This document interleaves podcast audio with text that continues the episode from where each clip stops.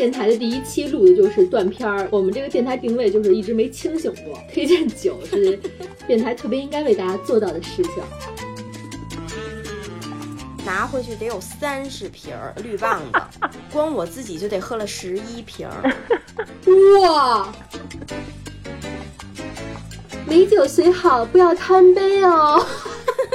这句话送给胡总自己。讨厌。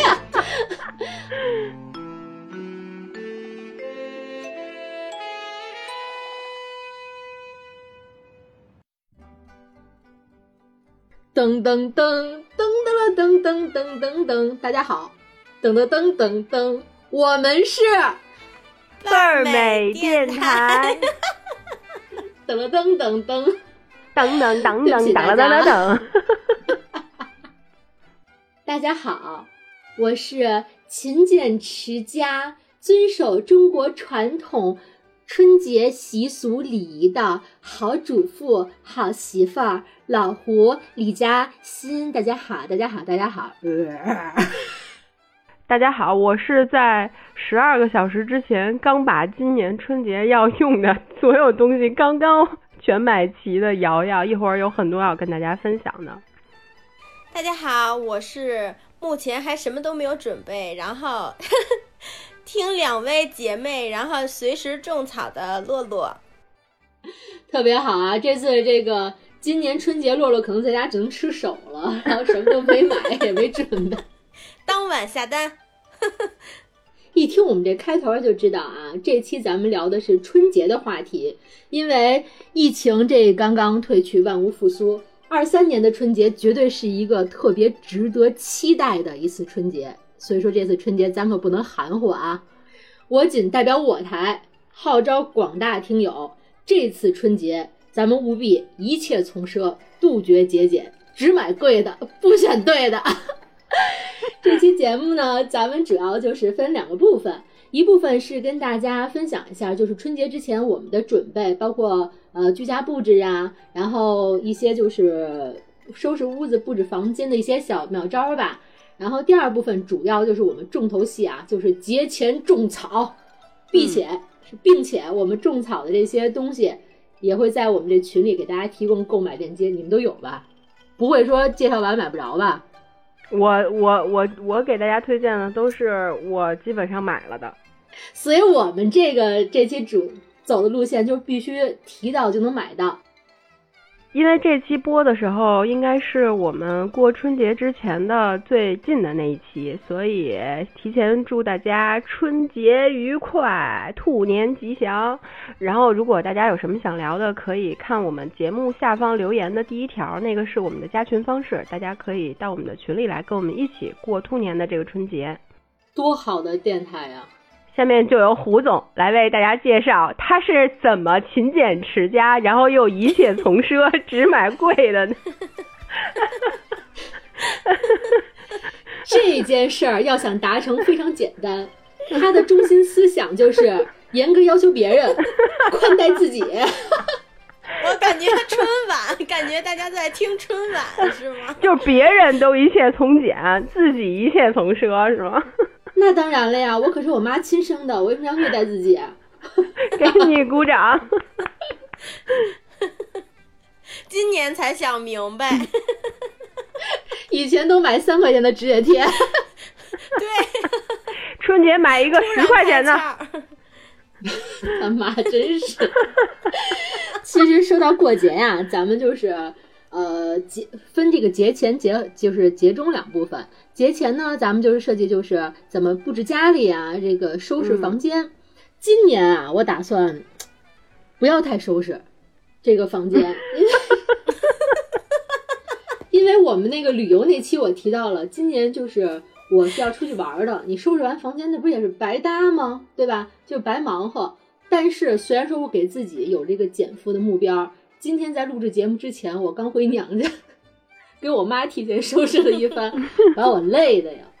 我收拾房间这块呢，我觉得主要有一个中心思想，就是藏。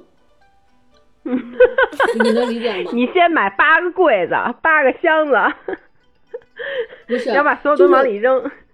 你们老不认真听我的生活智慧，这是这是不虚心啊来，智慧壶，请开始你的传授。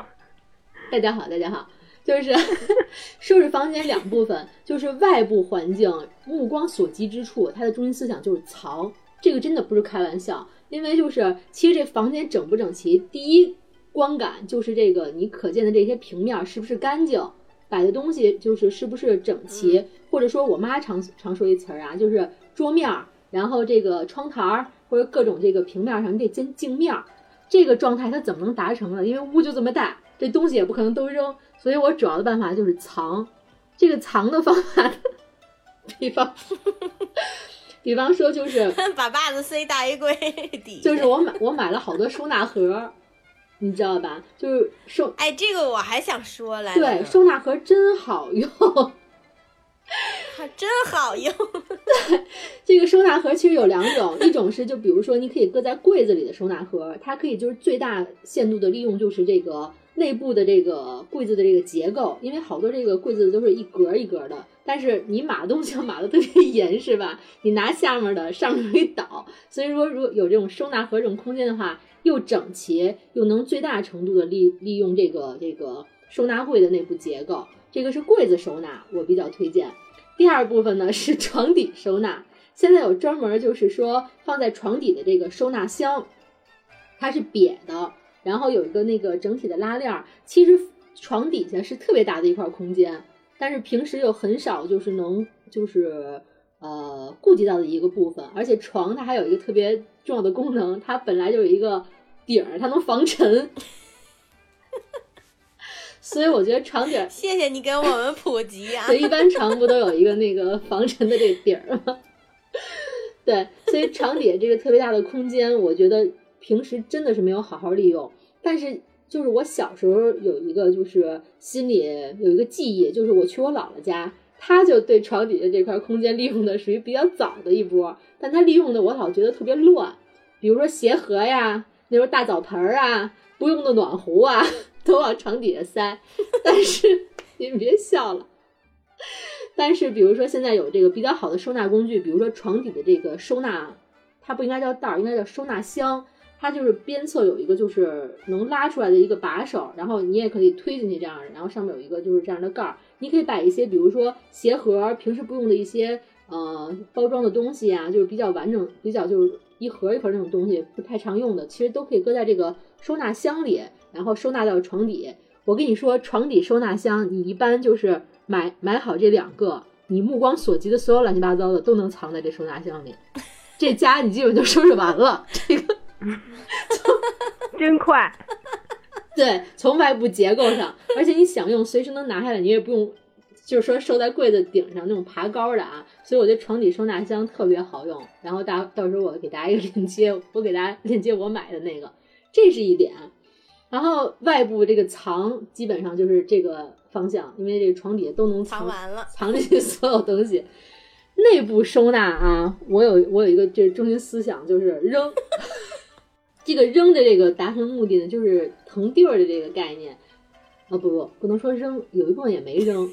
嗯，内部收纳就是中心思想叫叫叫腾吧。你这 不是？你听我说，你听我说。好，就内部收纳中心思想就是这个一个字儿，就是腾腾空间的腾，因为其实。一年下来有好多，就是比如说衣服呀，或者说一些被子呀，或者说一些乱七八糟的东西，你都收纳在这个衣柜里，或者说你有，比如说我家有一个小小壁橱，都塞进里头了。平时没有一个就是特别就是集中的时间，你能去整理它。对一些换季衣服，或者说不穿衣服，或者说比如说这个一些就是不用穿的鞋呀，或者说就是淘汰下来的一些东西，没有时间去统一时间去整理。这次我在家里就是抽出了大半天时间腾这些东西，就是整个壁柜啊，能腾出去大概是三分之二的空间腾出来了。但是这个对腾出来这东西有你怎么处置？你不能藏床底？因为床底下已经满了。床底下因为已经收纳了桌面和窗台上那些东西已经满了，这个东西你怎么就是去就是去消化呢？其实我这块要推荐大家两个平台。如果说是从这个衣柜和壁橱里，其实收纳出来的东西多数是，比如说衣物啊、被褥和鞋。所以说我这块推荐大家两个平台，平台，就是对这个旧衣回收的平台。呃，第一个呢，平台是就是海鲜市场这软件，就是闲鱼上专门有一个旧衣回收换礼物的功能。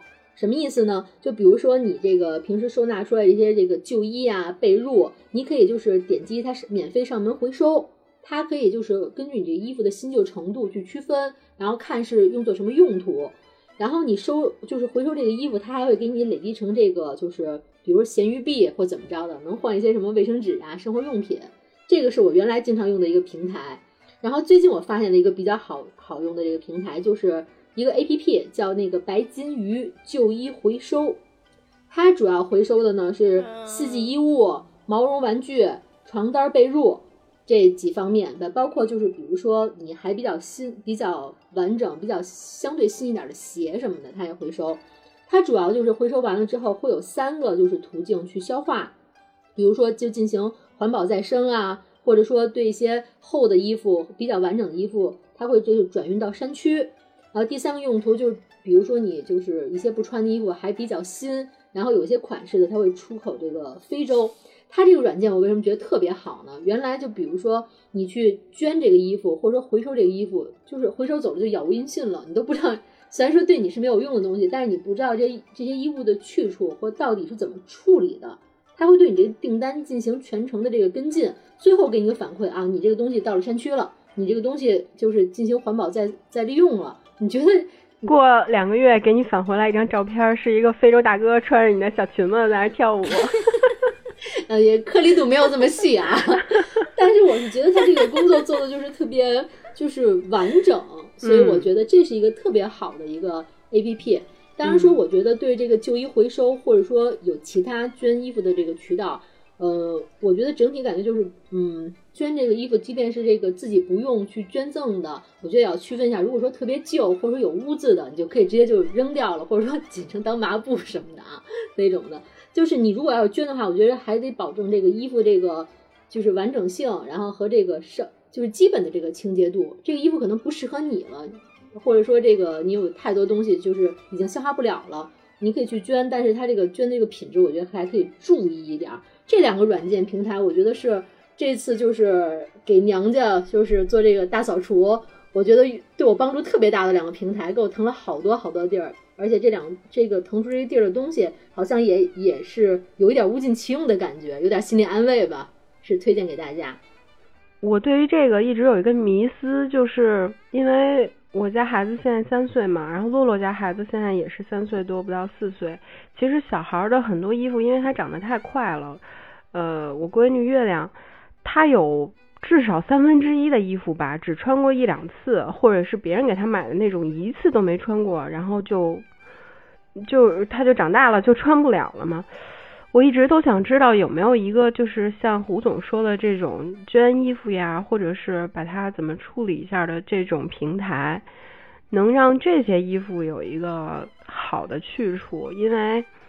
有的时候我刷自媒体能刷到那种，比如山区里的小朋友，他其实冬天穿的不是很暖，甚至都。所以如果大家有谁知道有这种渠道的话，可以给我们留言，或者在群里跟我们说一下。我们有挺多小孩的衣服，其实也要处理掉。嗯，我估计小孩的衣服应该是有他专门的渠道，可以就是听友朋友如果知道给咱反馈一下。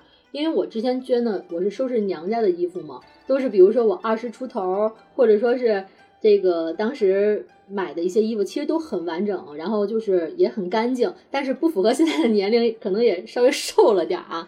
捐了好多棉服呀、毛衣呀，其实对你来说是不需要的东西，但是你觉得这个东西在你这儿是一种浪费，或者说或者说占了你的这个空间，但是你捐赠你就是。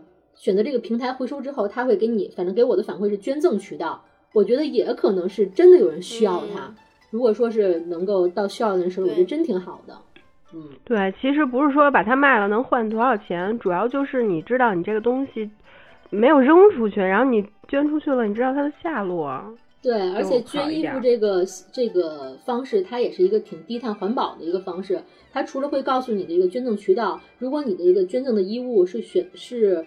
用作这个环保再生或者再加工的这种的，是做回收用途，它会告诉你就是节能减排多少多少，会给你一个大概的一个衡量，通过你这公斤数，我觉得还做的挺专业的这平台。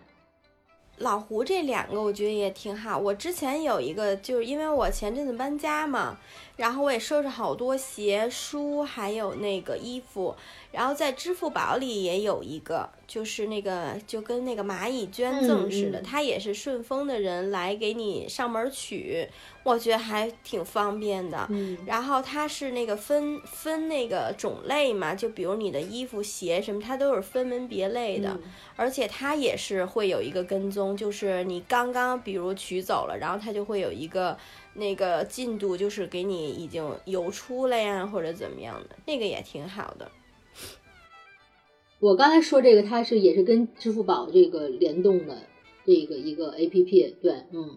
你刚才说那个收纳盒什么的，我还有一个觉得特别好用的，就是被子的一个收纳袋儿。嗯，你知道，就是夏天要换季的时候，它会有那个各种，比如大的、小的那种真空的袋子，而且它特别方便，就是你比如把那个被子放进去，本来不是特别大吗？但是你放进去那个大袋以后，它会把那个空气抽出来，抽出来以后，其实就变成一个瘪片儿了。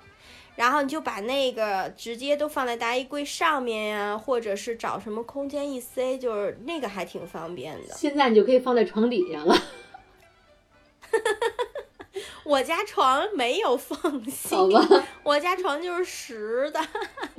还有一个我觉得特别好的就是那个呃化妆品的收纳，其实化妆品。或者你护肤品、口红，它其实有各种相对门类的，我觉得大家都可以去买那种。然后这样的话，就女生朋友，就是你各种的，比如化妆品啊，然后小刷子啊、口红啊，都有各种，所以你可以买分门别类的这种，也是一个特别好的东西。我今年没怎么给我自己家买，买的基本上都是我爸妈家的，就是给他们去装饰啊、收纳什么的。我买了一个收纳，就是平常每年过春节的时候，我妈那儿她总会在桌上放一些什么呃干果啊，然后鲜果啊，但是她永远都是随便找盘子去放。像我妈也是，就是强迫症，你知道吗？一个。方盘子，一个圆盘子，然后一个三角盘子放在那儿，我脑袋都要炸了。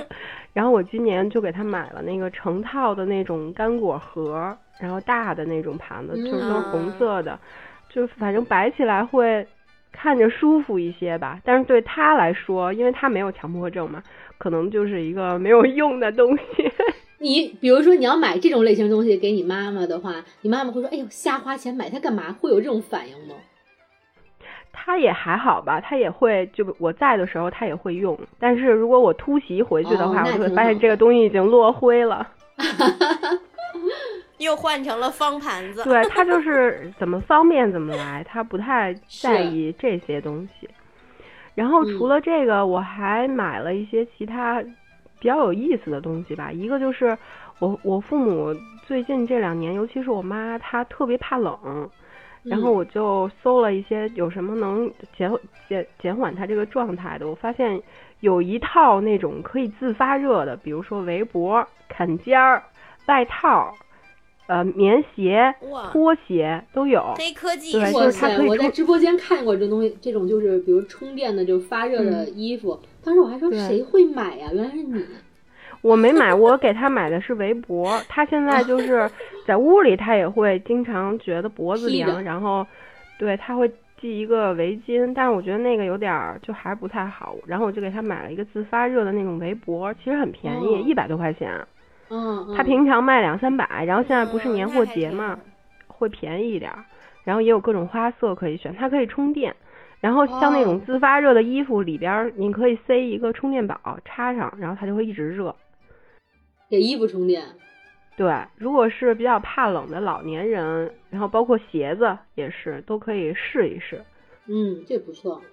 除了这些，还有一些比较奇葩的，比如说现在还是不让放鞭炮嘛，然后我就搜了一下有没有电子鞭炮这种东西。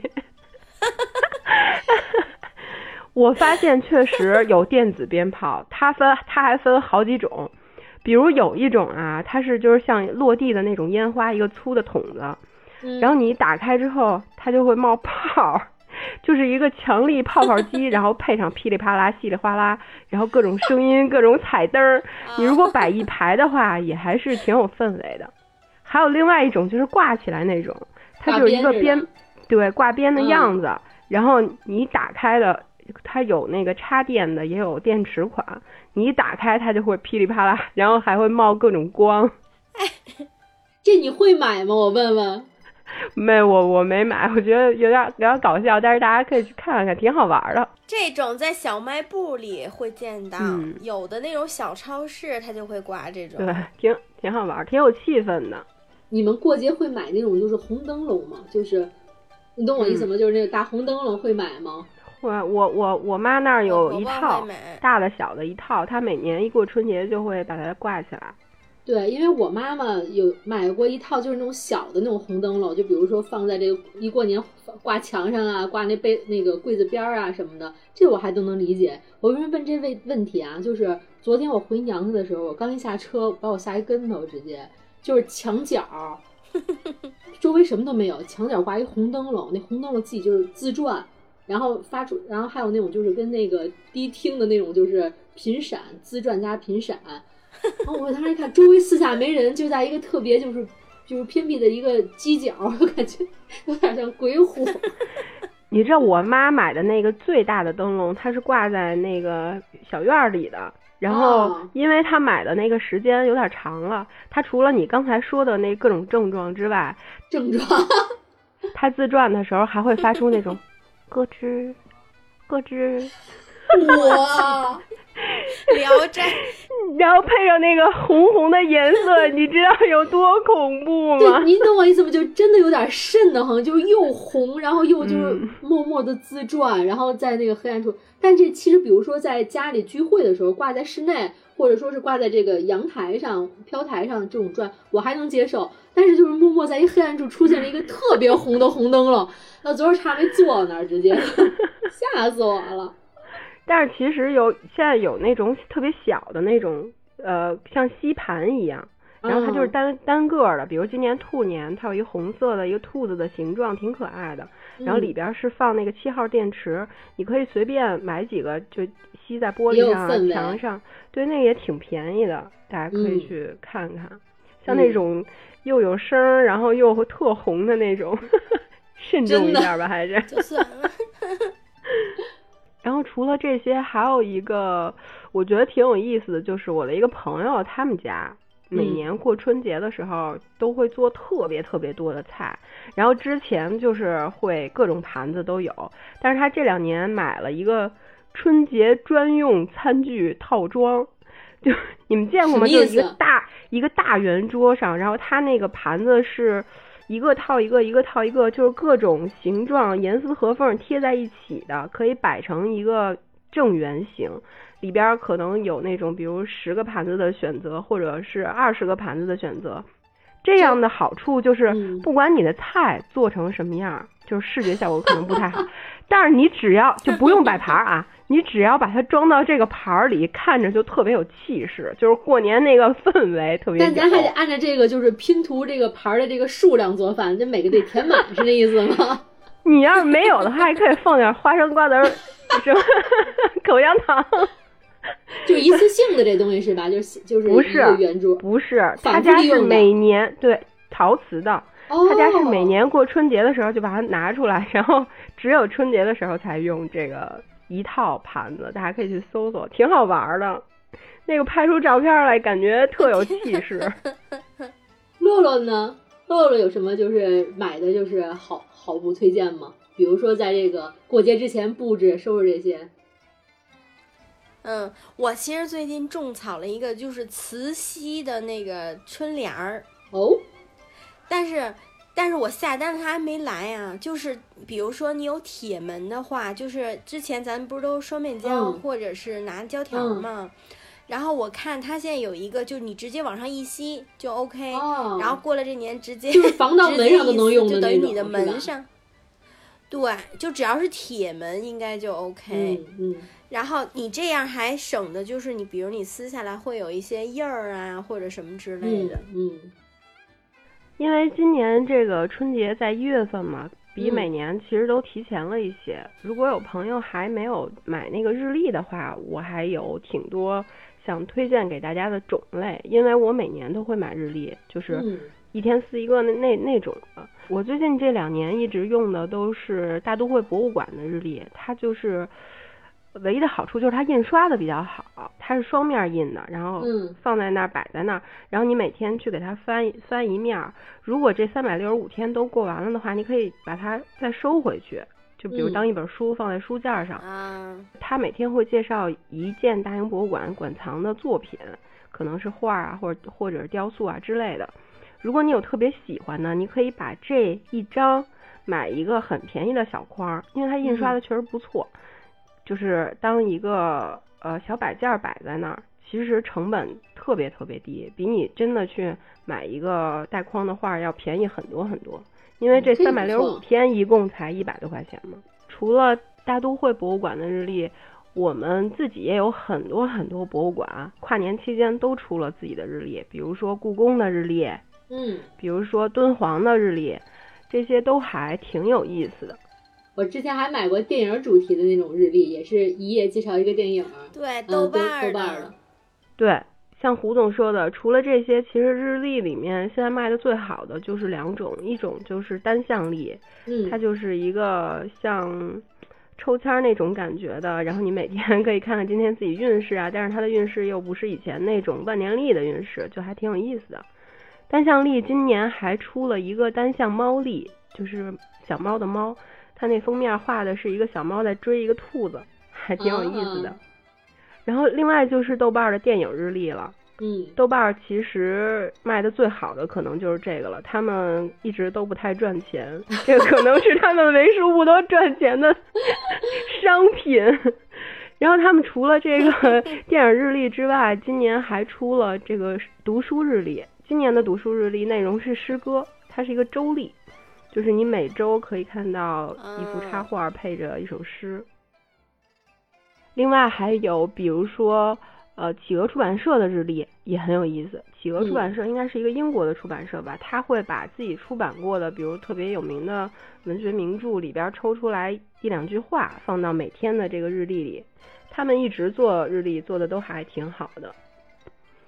另外还有，如果大家喜欢手工的那种，其实可以去搜一下尼泊尔日历。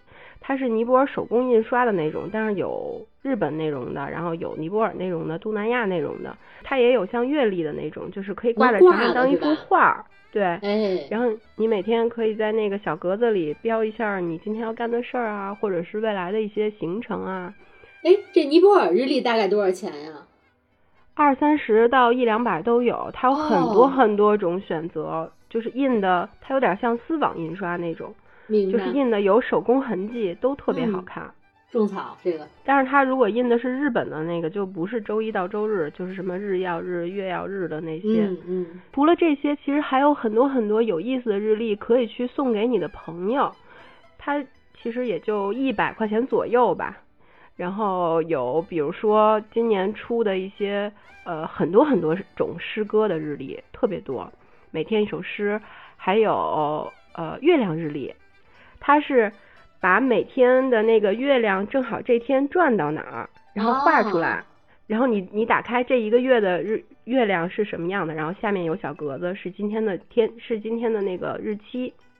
那这个日历还挺好玩儿。你要是联动着翻起来是一个动画，就是一个月亮，就是 动画的过程是吗？它是一个大的，就哦这个月有的，比如说三十天，然后这个月亮都是呃大概多大，然后还有嗯比如说三三 D 雕雕刻的那种插花日历，它是一个异形的像花那种形状，然后你可以把它打开之后插在一起，它就像一个摆件儿，但是它那花嗯瓶上刻着，沿着那个花瓶的形状刻着三十天，然后你把它放在那儿，也可以去用笔去勾选什么的。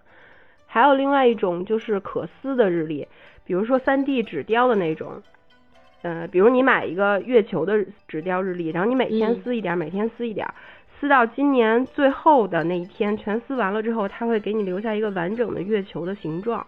哦，就是把其余的地方撕掉了。对，它有很多种形状的选择，比如城堡呀，或者是各种，你可以去选。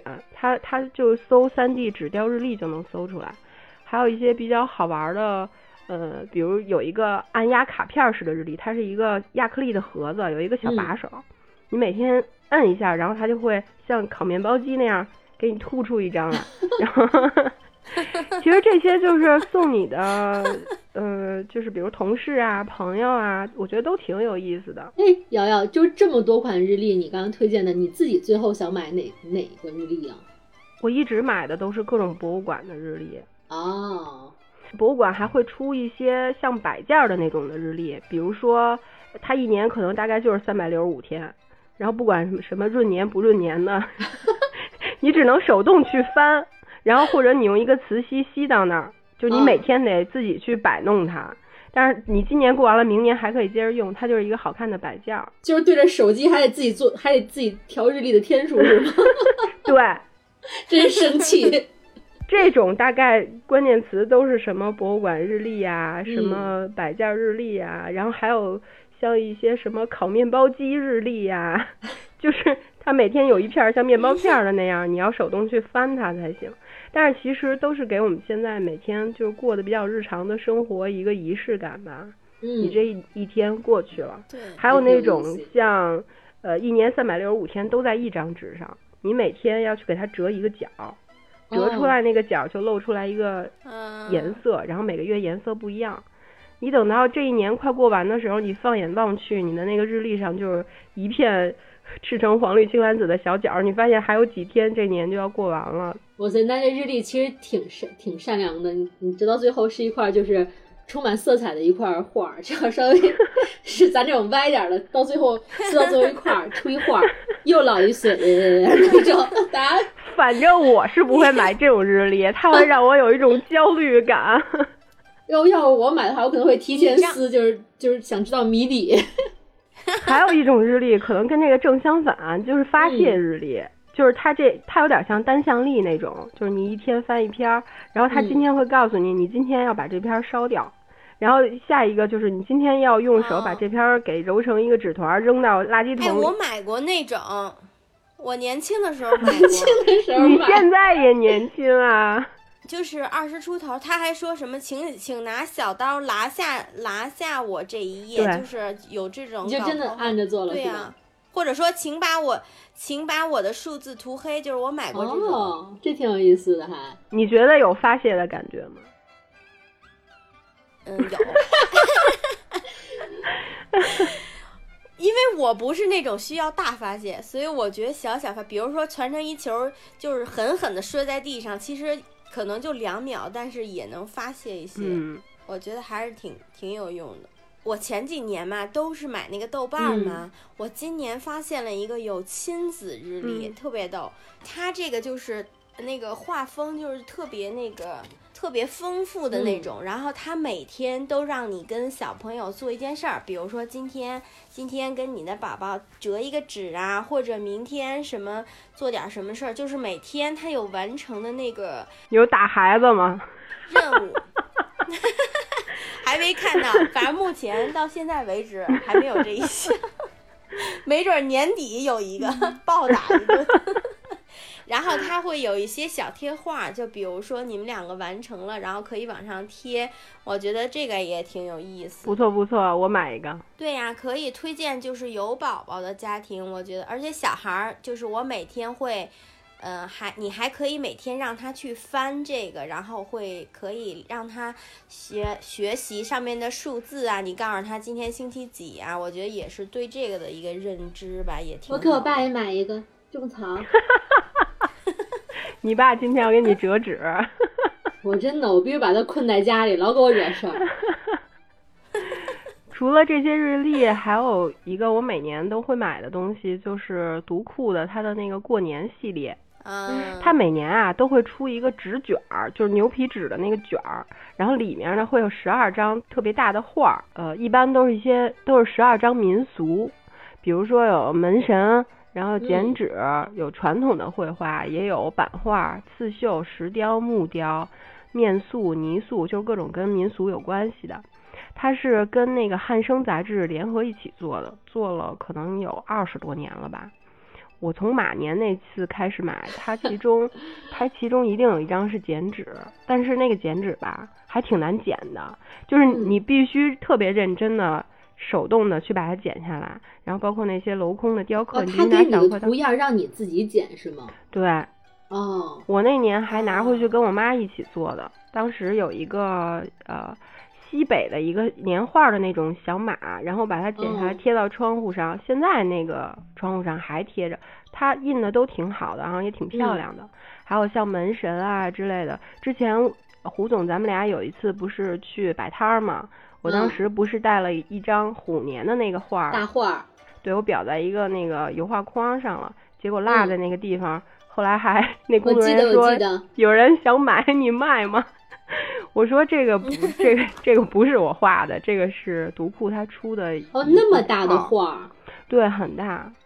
除了这些，其实读库每年过年都会出一些挺有意思的东西，比如说他之前出过一个一套日课，就是四一一一年有四本，分春夏秋冬，然后放在一个盒里。然后日课呢，它是每天有一个民国时候的课本里边的一章一篇儿。然后你你可以一边是这个民国课本，一边是一张白纸，你可以记下来，它像一个笔记本一样，你可以记下一些东西。那纸张质感也特别好。除了日课，它还出过日趣，趣味的趣，是一边是丰子恺的画，一边是一张白纸。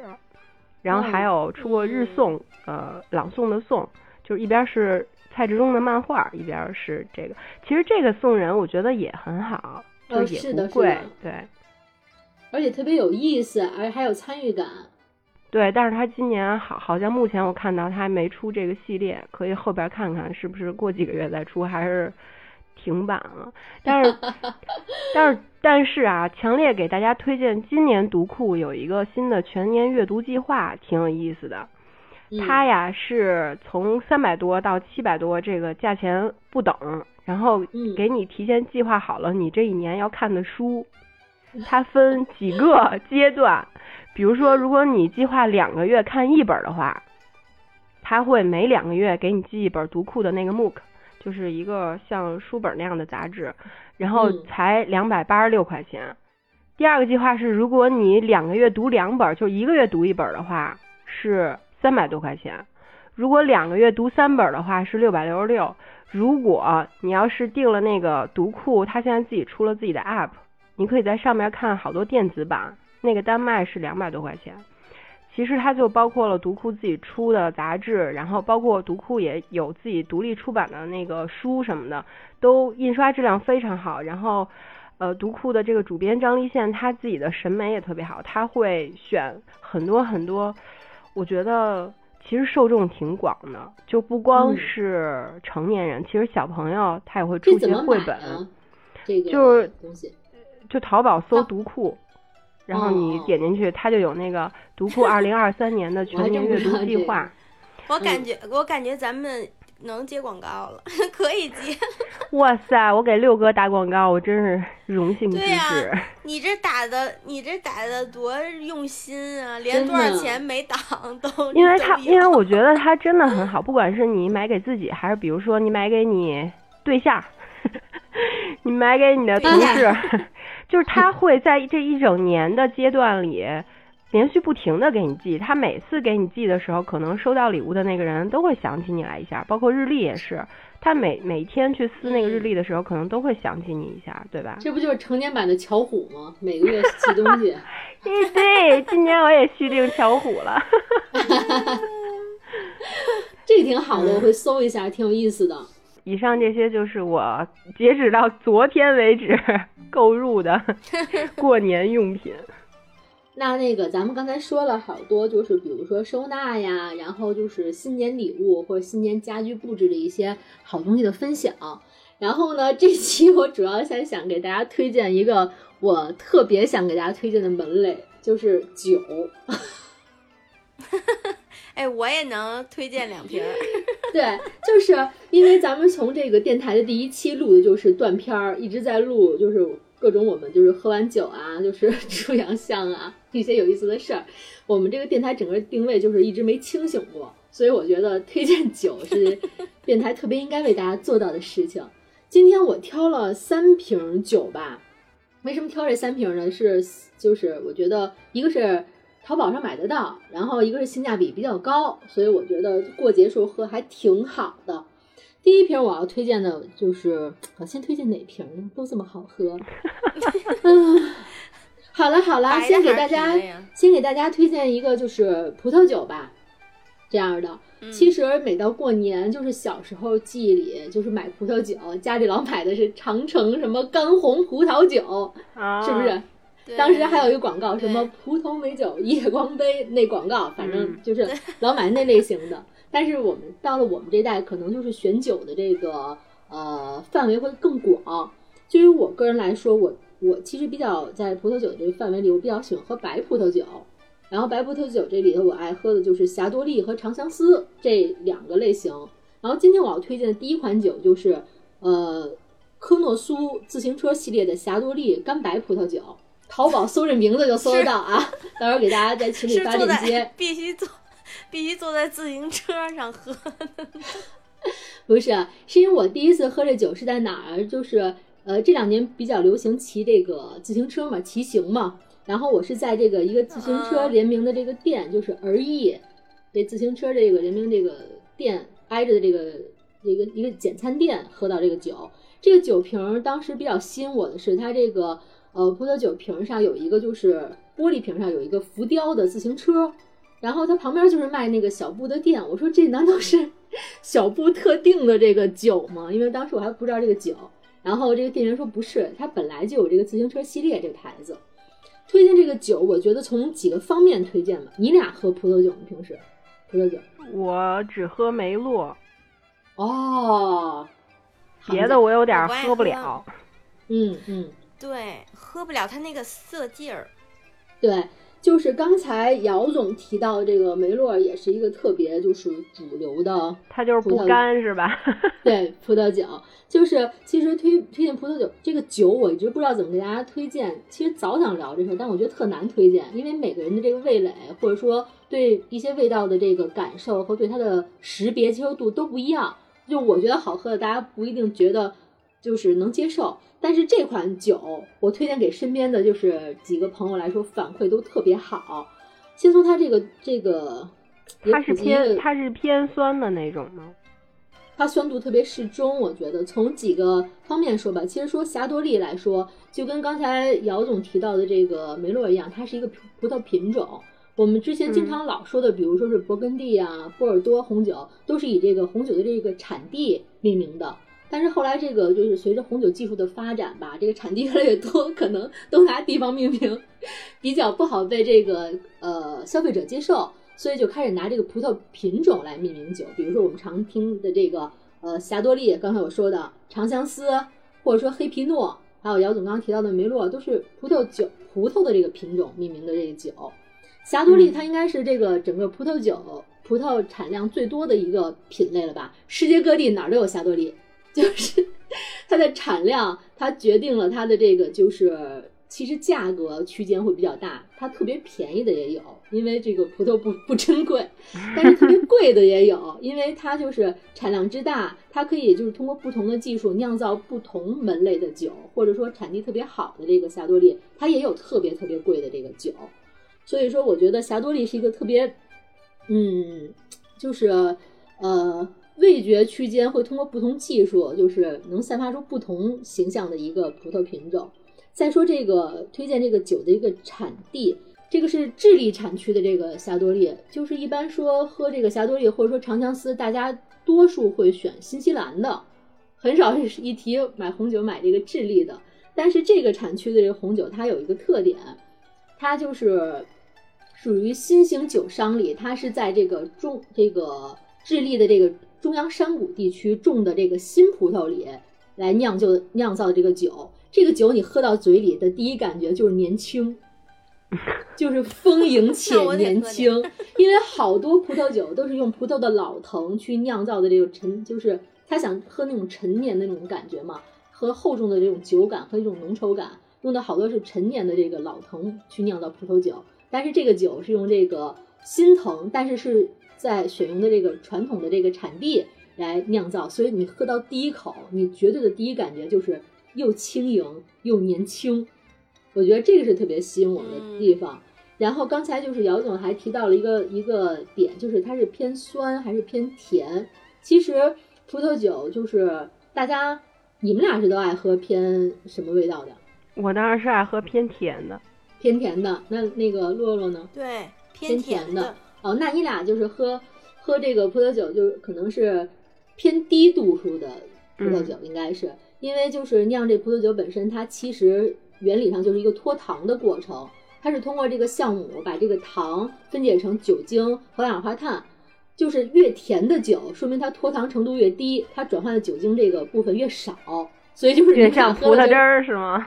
你们俩就是我们就是喝酒这个界所说的就是小饮料、小甜水儿，就是不能 我还是直接喝那个长城去得了，你俩直接喝那个每日 C 的那个葡萄汁儿，其实也行，也挺好喝的，兑点波特嘎。对，然后这个是脱糖过程过程比较低，就是偏甜的这个酒，然后脱糖程度比较高，它就是酒精度偏高的酒。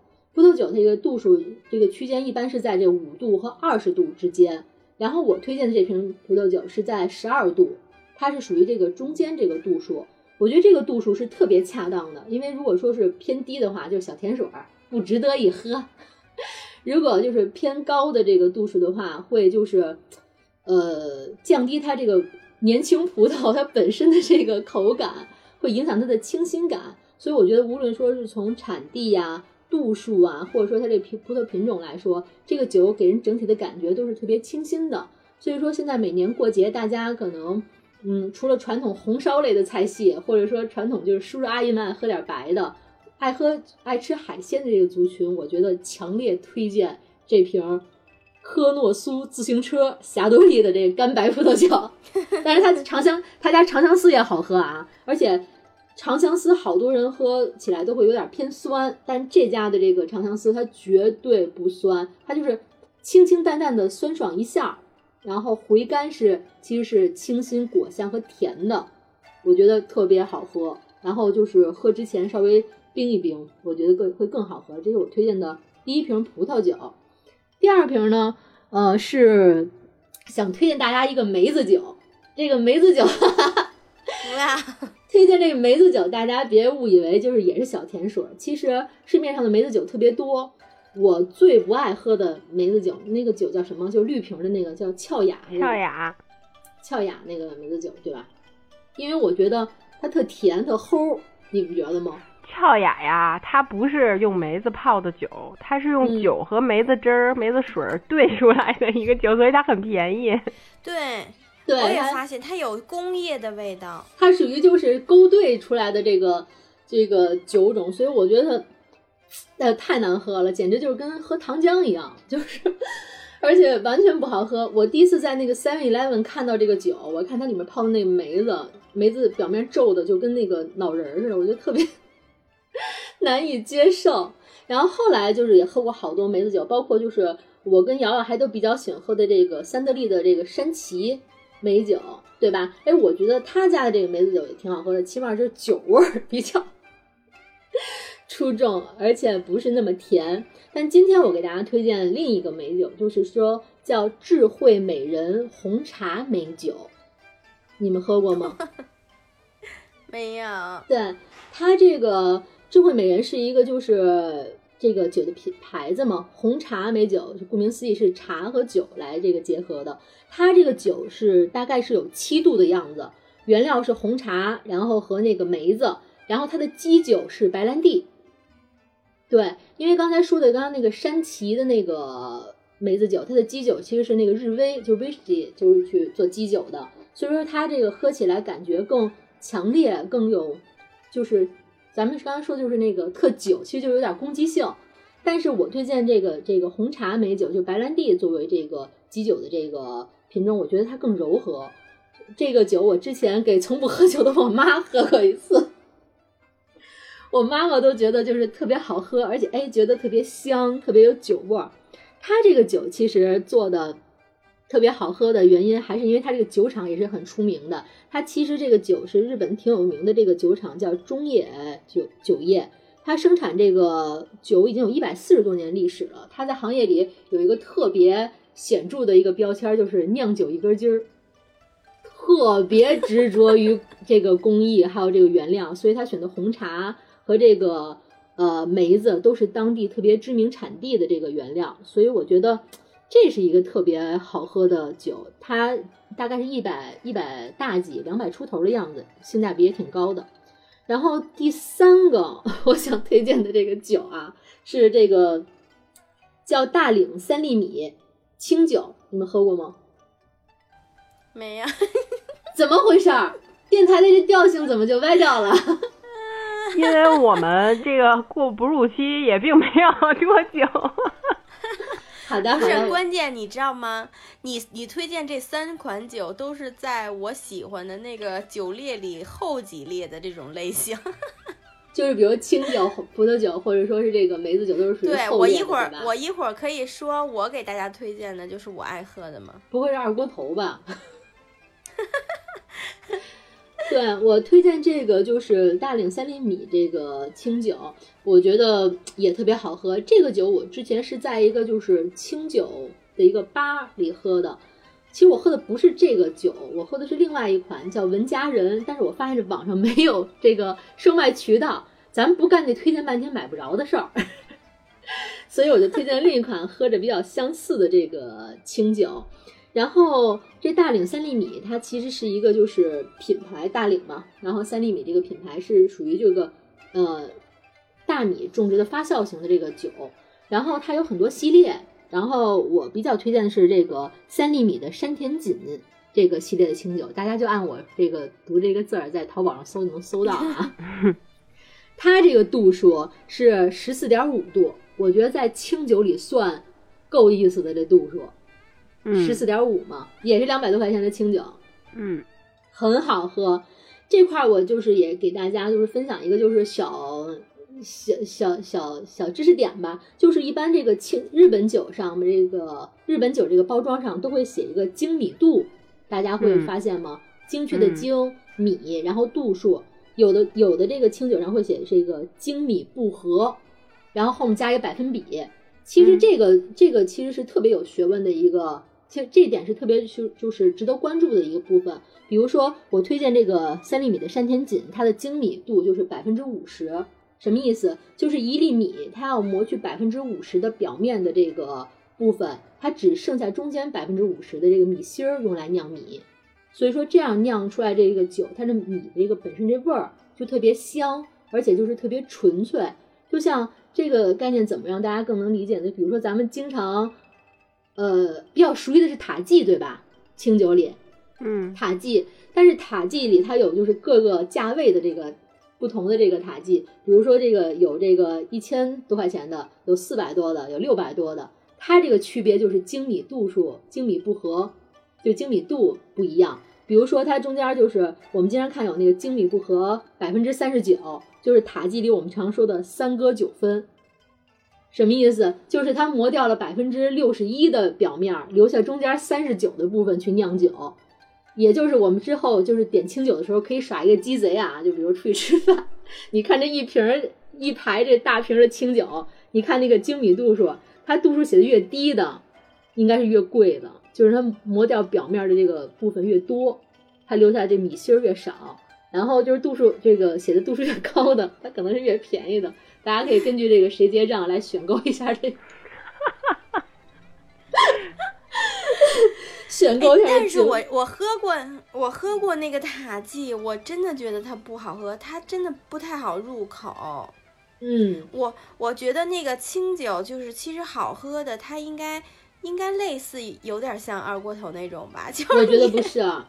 你刚开头应该是有点清香的那种入口，嗯，就是。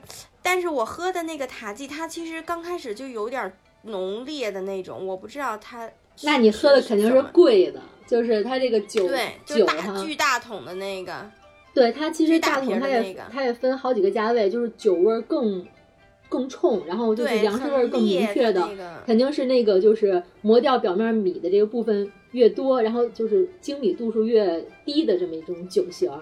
所以说，就是拿这个嗯精米度数来这个衡量这个酒的品质高与低，包括价格的高与低，是特别重要的一个衡量标准。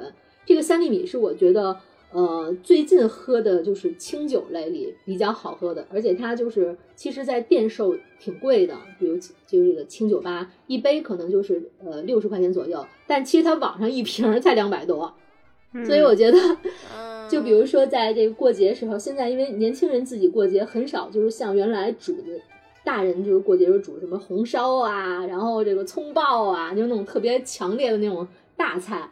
就是小年轻人过节可能出点海鲜呀，有时候会买点这个呃三文鱼啊，或一些简单的预制菜，喝这种比如清酒啊、葡萄酒，包括刚才推荐的这个梅子酒，我觉得是一个呃大家会比较能接受的一个新的选择吧。这是我今天推荐的三瓶酒。大家可以链接搜一下啊，倾囊推荐，都是两百块钱以以里的。我刚才看了一下，这个科诺苏最便宜的才几十块钱。啊，那不行啊！科诺苏它这应该是一百一百一百四到一百六一百四一百六左右，霞多丽啊或者说大家还得擦亮眼睛看看真伪是吗？这应该不会有假的吧？有有可能一看不是科诺苏是永久 是二八自行车。刚才这三个酒推荐，大家可以是稍微冰镇一下喝，我觉得更好喝。包括清酒，我觉得也稍微冰一下喝会更更清爽。嗯，我现在已经进入，因为我特别爱喝梅子酒嘛，我现在已经进入到自己泡的那个阶段了。因为呃，太好喝了。因为梅子酒 就是最近这两年疫情，它涨价涨得有点离谱。之前一直喝的那些山崎啊什么的，它就翻倍涨，比如之前卖两百多，了，对啊，就疯了。然后我就去年开始自己泡了，可以用我们自己的那个那些粮食的，就高度的粮食酒，比如三三十度、嗯四十度左右的。等到五六月份，大家可以去买那种产地好一点的新鲜梅子，自己泡，其实很便宜。然后那个甜度你也可以自己控制。如果你不爱喝特甜的，就少放冰糖，泡出来会比那个买的那种 俏雅至少好喝很多。哎，你泡的真的很好喝，哎很好喝，嗯，大家可以今年试一试。非常好喝。你把那个泡制那个方法也可以分享一下，到时候我觉对，真的以可以在群里分享一下。其实特简单，就是买一个大罐子，然后买梅子，然后买粮食酒，三十到四十度的，然后把梅子洗干净晾干放进去，把冰糖、梅子、酒都倒进去，但是需要全都是干燥的啊，如果不干燥的话就容易发霉。防不住。嗯对，就等着喝就行了。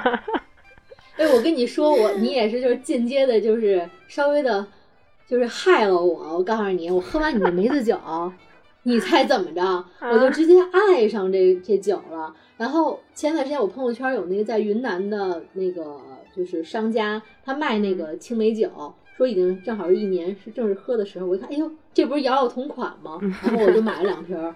我跟你说，真的，他肯定是勾兑的，气死我了。呃，当时我给我们几位主播每个人都呃嗯都给了一一瓶儿，就是我自己泡的那个。然后给胡总的时候啊，我忘了跟他说了，就是他必须到三个月以上才开始能能开始喝，但是其实泡的嗯时间越长越好嘛。嗯，我给胡总的时候，大概也就泡了三到四个月。他跟我说他已经喝完的时候，我说这个应该再泡一泡再喝。不是你跟我你跟我说了，但是我偷偷的就是尝小口，说哎能喝呀，然后觉得挺好喝的，然后就我就都给喝了，就基本两顿。嗯，今年我们可以自己就是各自再多泡点儿，别各自，我给你我给你送一缸。我给你们泡。但是我跟你跟你说，就是你你那个给我那个我喝完了，然后我不是往里兑了清酒那个原味儿的嘛，嗯我觉得就是大家千万不要用清酒，就是那个味儿一下就变了。你泡酒肯定得高度酒，清酒度不够啊。对呀，然后真的很难喝了。我觉得很多酒兑酒喝的时候，其实大家可以首选 vodka，就是嗯它跟很多酒，因为它自己本身没有那个各种奇怪的味儿，但是就是嗯谨记少兑，尤其是梅子酒兑伏特加容易，就是你喝的时候不觉得，但是等你喝多的时候，就太容易喝多了。哎，对，说到这儿，我还提示一下，刚才我我就是推荐的那个智慧美人红茶美酒，它不是才七度吗？嗯我跟你说，尤其像这种就是低度酒，还有刚才那个就是相对，还有那个清酒，就是你喝的时候不觉得，它会给你制造就是你是海量的这个幻觉，然后你就一杯一小杯一小杯一小杯，我跟你说到最后你绝对是特别晕，就是自己预料之外的晕。等你有那个眼前的下一个画面的时候，就是所有朋友手机里都有你托马斯全旋的照片了，已经你是吗？闭嘴！你知道吗？我觉得你推荐你推荐这三种类型的酒都是后劲儿，就是完全感觉不到自己喝多，就是红酒也是，对，然后清酒也是，就是你你推荐的这个都是。嗯，所以我经常出事儿嘛。所以其实我对于就是自己醉这件事儿吧，我很在意，就所以我很少喝，就是刚才老胡推荐的这种，然后包括洋酒我都很少喝。我一般最喜欢喝的就是啤酒，还有那个白酒。然后我在这儿推荐两个给呃，大家，你你喝过数量最多的啤酒是多少瓶啊？我想问一下。我其实你知道吗？就是这还有一个渊源，就是我以前吧不知道我能喝，然后我大学的时候我有一个 算真的，因为我爸从小教育我，就是女孩不不能在外边喝酒，所以我我基本上都没怎么喝过。然后有一次那个大学宿舍，我有一个姐们儿，然后她失恋了。我们就从那个隔壁小卖部拿那种不透明的兜子，然后就给兜回那宿舍里了，然后就说陪她借酒消愁。结果我们那个宿舍不是六个人嘛，那那嗯他妈五个人 就完全都他妈晕菜了，就聊着聊着，然后全都东倒西歪。然后我说，哎，怎么还有这么多？你们都不喝，然后我自己都给喝光了。然后那天我我起来我算，我们大概拿回去得有三十瓶儿，就是那个绿棒子，就是那个燕京儿嘛。然后我自己啊，光我自己就得喝了十一瓶儿。然后我当哇时。铁胃，铁膀胱。对，因为我不是那个我喝酒一般特别爱走肾嘛，然后所以我觉得跟这也有关，然后再加上我可能身体转酶比较厉害吧，然后我喝完哎，你是什么酒种都能特别能喝吗？我只有啤酒和白酒，其他的都不行。咱俩是互补型。就是为什么我不爱喝红酒？就是红酒，我基本一一杯，那个只要有后劲儿的酒啊，我一下就不行。就是我我就是把控不到自己的量，以后我我容易飘，你知道吗？啤酒真不行。我就是啤酒可以，哎，瑶瑶，你啤酒能喝几瓶啊？我我什么酒都不太能喝，我跟我弟全都是属于 一喝就全身通红那种，就是家族家族转酶那那个基因有点低，可能。对我觉得好多都是那个有的遗传的那种。嗯，然后我从那天开始，我就觉得我能喝。然后我基本上出去喝啤酒，其实各种各样类型的啤酒都喝过。但我今天推荐的这个就是叫麒麟一番炸，就是它是那个日本我也老的啤酒。喝那个。嗯，你知道那我是觉得除了比如说国产的那个 U 八以外啊，就是这个让我觉得对，因为因为其实你喝完啤酒以后，你的隔夜的反应啊，第二天总是就是头疼，然后晕，然后胃胀，就是老有这些那这些难难受嘛。但是其实我觉得 U 八和这个都是会第二天你完全不用担心，就是你起不来上班，就是你早上其实宿醉以后还是头脑会比较清醒。然后这个酒比 U 八还好的，就是因为它就是那个麦，因为我喜欢喝那个麦香味儿浓的，嗯它这就麦香味儿特别浓，然后就是入口的那种有回甘的那种啤酒，我觉得很少有那种让你喝着很舒服的那种啤酒。而且像它这种，比如说好多朋友，你那个出去跟朋友聚会或者干嘛的，就是很多你喝不了酒的，你喝这个就是你不会感受到啤酒的那个苦味儿。就有的人会很嗯排斥啤酒的那个苦味儿嘛就是它其实是会有对它其实是会有甘甜的那个味道，这个我觉得还挺推荐的。然后白酒吧，其实是我一般喝不了那种太高浓度的白酒，就是你指的太高浓度是七十度以上吗？闷倒驴，你知道，我觉得它好像那个度数还分那个烈烈酒，就是浓香型，还有一个叫清酱香型吧，香型应该是嗯，啊，对，酱香型，我喝不了酱香型的，我能喝那种浓香和那个清香的。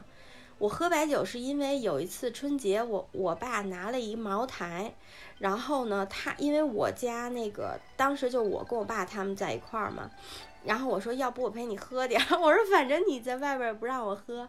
后来我就跟我爸喝，哇塞！我发现我爸根本不是我的对手，就是 我自己跟那儿干干干，然后我爸都有点五迷三道了，就开始那个闺女啊，就是那种你这么能喝，太。可怕了。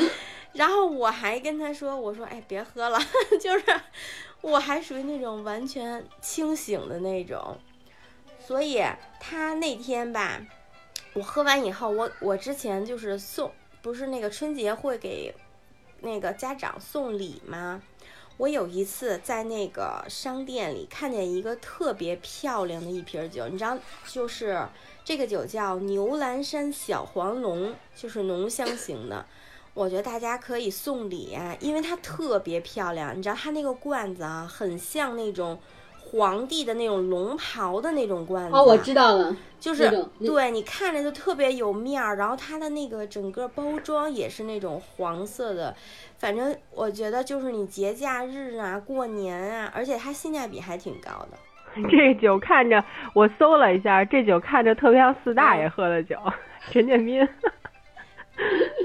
啊，对对对，就是就是那个穿黄袍 那种。嗯然后它，但是它的味道还特别好，它也是我在就是我爸那诸多白酒里，我认为比较好喝的了，因为它就是入口也很多，像那种白酒你都会拉嗓子，然后等于到了你的胃里，整个你的对，整个你的食道就烧得慌嘛。嗯，那个酒其实它也是有那种，因为它浓香嘛，它就是粮食味儿很重，然后酒呢也不会感觉很工业的那种，所以它整个你入口到你喝完，就是整个都是舒服的。